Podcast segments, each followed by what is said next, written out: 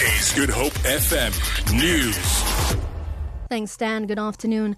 Western Cape Human Settlements Minister Bonginkosi Madikizela says he will meet with his social development counterpart, Albert Fritz, to discuss a plan to help out a destitute family from Gugulethu.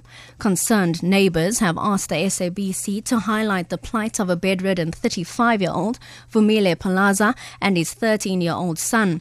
They say Palaza is severely ill with epilepsy and relies on the child for caregiving. Their extended family allegedly abandoned them.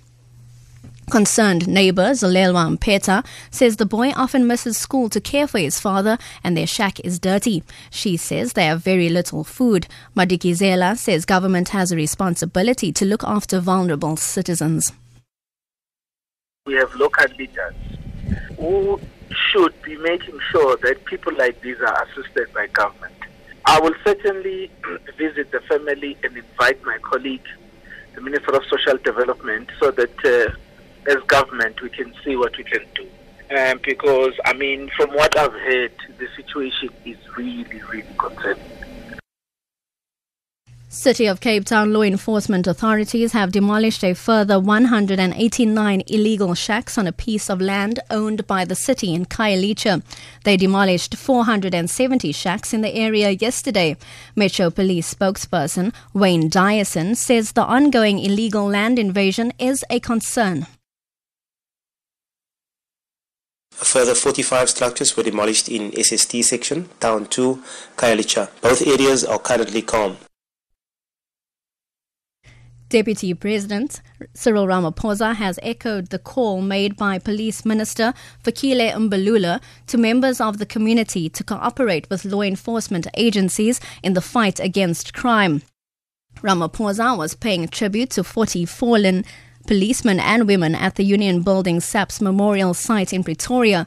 He says criminals should not have a space to hide or operate.